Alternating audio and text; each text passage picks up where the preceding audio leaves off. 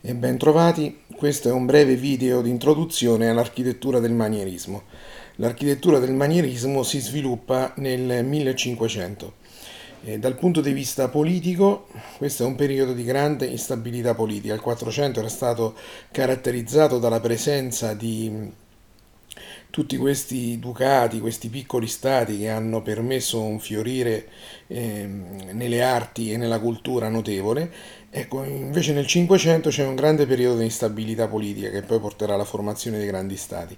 Chiaramente questo ne risente il campo artistico, perché eh, questo grande fiorire di eh, richiesta da parte dei principi, dei vari ducati, eh, dei grandi artisti va piano piano scomparendo.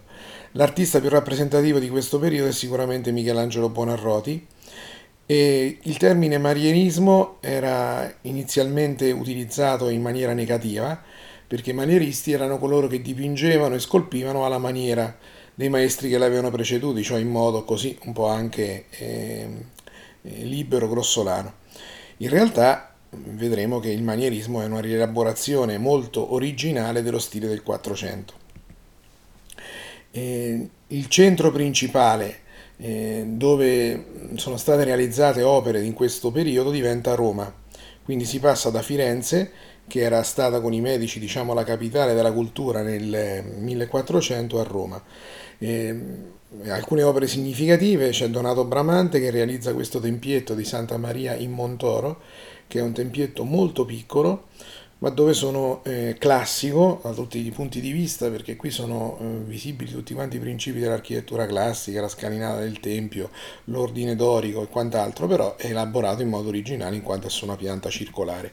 E ugualmente altra opera importante la scalinata della biblioteca laurenziana realizzata da Michelangelo dove eh, praticamente siamo all'interno di un edificio e di come questo viene, anche le pareti vengono trattate come se fossero eh, di un edificio esterno.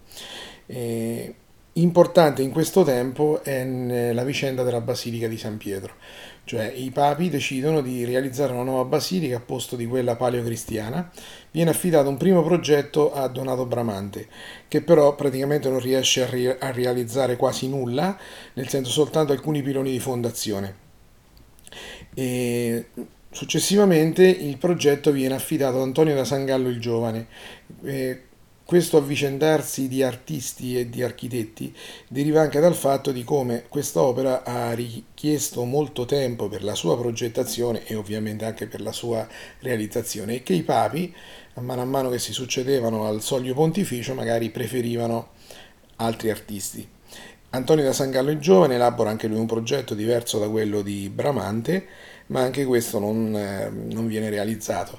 Anzi, Bramante, eh, Antonio da Sangallo il Giovane rendendosi conto anche che la sua opera non sarebbe stata mai realizzata, dedica molto tempo alla realizzazione di un grande plastico che ancora abbiamo, dove tutta l'opera viene eh, così eh, eh, progettata e realizzata in scala secondo la sua idea originale. Successivamente il progetto viene affidato a Michelangelo e la basilica attuale che noi abbiamo ha diciamo così, l'impianto di Michelangelo. Eh, in realtà Michelangelo il suo progetto prevedeva una chiesa a croce di fatto greca, che sarà un po' la forma iniziale della basilica attuale, anche se la basilica attuale poi successivamente è stata prolungata nella navata principale in modo da ottenere la forma della, eh, della croce latina. E, però del progetto di Michelangelo, oltre diciamo così, la forma e l'impianto della chiesa che ancora abbiamo adesso eh, di Michelangelo è rimasta la cupola, la cupola che non è stata di fatto realizzata da Michelangelo, nella, soprattutto nella sua parte finale, ma che è stata realizzata secondo lo schema e secondo il progetto di Michelangelo, con questi co- costoloni che vanno a diciamo così, a sorreggere tutta la cupola, quindi una soluzione diversa da quella pensata da Brunelleschi. Anche la stessa forma della cupola è diversa.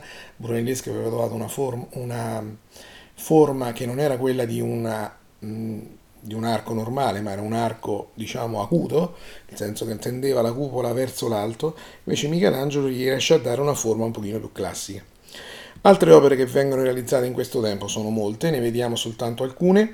E ehm, abbiamo visto rapidamente Peruzzi con il Palazzo Massimo, ritorniamo un attimo indietro per vederlo, Palazzo Massimo alle colonne che segue l'andamento della strada, quindi anche questa è una eh, opera particolare, no? perché mai nel, dal punto di vista classico si sarebbe fatta una facciata curva o che seguiva l'andamento della strada. Quindi Peruzzi utilizza le regole classiche ma alla sua maniera.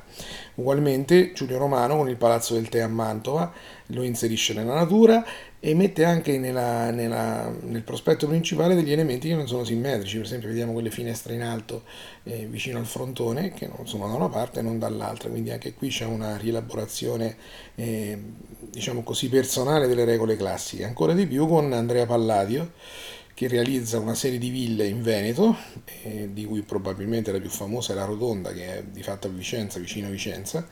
È importante perché? Perché Palladio decide di realizzare una, una villa su pianta perfettamente centrale, quindi simmetria, simmetria, regolarità delle forme, ma che non ha una facciata principale.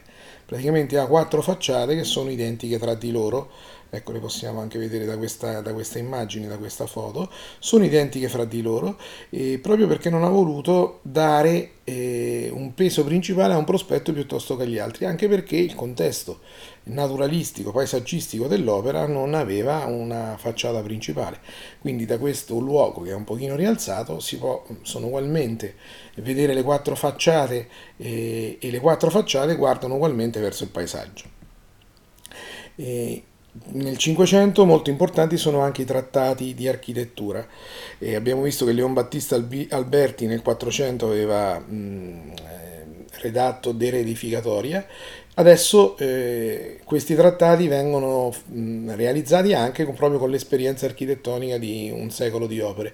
In particolare, sempre di Palladio, dobbiamo segnalare i quattro libri dell'architettura, che appunto sono così anche un, una, un passo in avanti rispetto al De Reedificatoria, quindi con le nuove eh, interpretazioni manieristiche e anche con l'esperienza di un secolo di architettura. Per quello che riguarda l'urbanistica, eh, abbiamo visto come nel 400 c'era stata questa idea della città ideale e, e si passa nel 500 da un'idea di una città nuova, con una forma regolare, con tutti i principi del classico, alla riqualificazione degli spazi esistenti. E questo sarà un tema che anche nel barocco verrà portato avanti. In particolare Sisto V a Roma eh, realizza eh, un progetto urbanistico con eh, l'installazione di tutta una serie di obelischi in punti eh, nevralgici della città e con delle vie che eh, collegano questi obelischi particolare qui vediamo l'obelisco di Piazza del Popolo, da Piazza del Popolo sulla via di sinistra del Tridente eh, si arriverà a Piazza di Spagna dove sarà collegato un altro obelisco, quindi gli obelischi eh, segnano i punti principali della città che viene riqualificata e con delle vie che uniscono un obelisco con l'altro, quindi non si progetta una città nuova ma si riqualifica la città esistente. E è importante anche questo cercare di riqualificare la città anche per episodi. In particolare Michelangelo realizza la piazza del Campidoglio, che è una piazza diciamo bellissima, dove urbanistica e architettura si fondono tra di loro, dove c'è un ampio studio della prospettiva, nel senso che Michelangelo mettendo la piazza, dando alla piazza questa forma trapezoidale, quindi contro le linee di fuga, dà a chi arriva eh, l'idea che questa piazza è più lunga di quello che è quindi sfruttando anche gli elementi della prospettiva, con un fondale particolare, con dei palazzi ai lati, con l'utilizzo dell'ordine gigante, insomma con tutta una serie di... Eh, eh, di elementi architettonici nuovi. Dicevo dell'ordine gigante che vediamo nei, nei due palazzi laterali, eh, anche questa è una licenza, no? Nel, eh, abbiamo visto come il palazzo del 400, ogni piano aveva un ordine architettonico, dorico, ionico, corinzio, come il palazzo Ruscellai. Qui eh, Michelangelo che cosa fa? Eh, inventa l'ordine gigante, cioè realizza delle lesene a doppia altezza, quindi con di due piani che sorreggono il cornicione dell'edificio e che al loro interno arretrato ci sono le finestre dei vari piani, quindi un'interpretazione nuova delle regole classiche. Bene, vi ringrazio per l'attenzione e alla prossima occasione.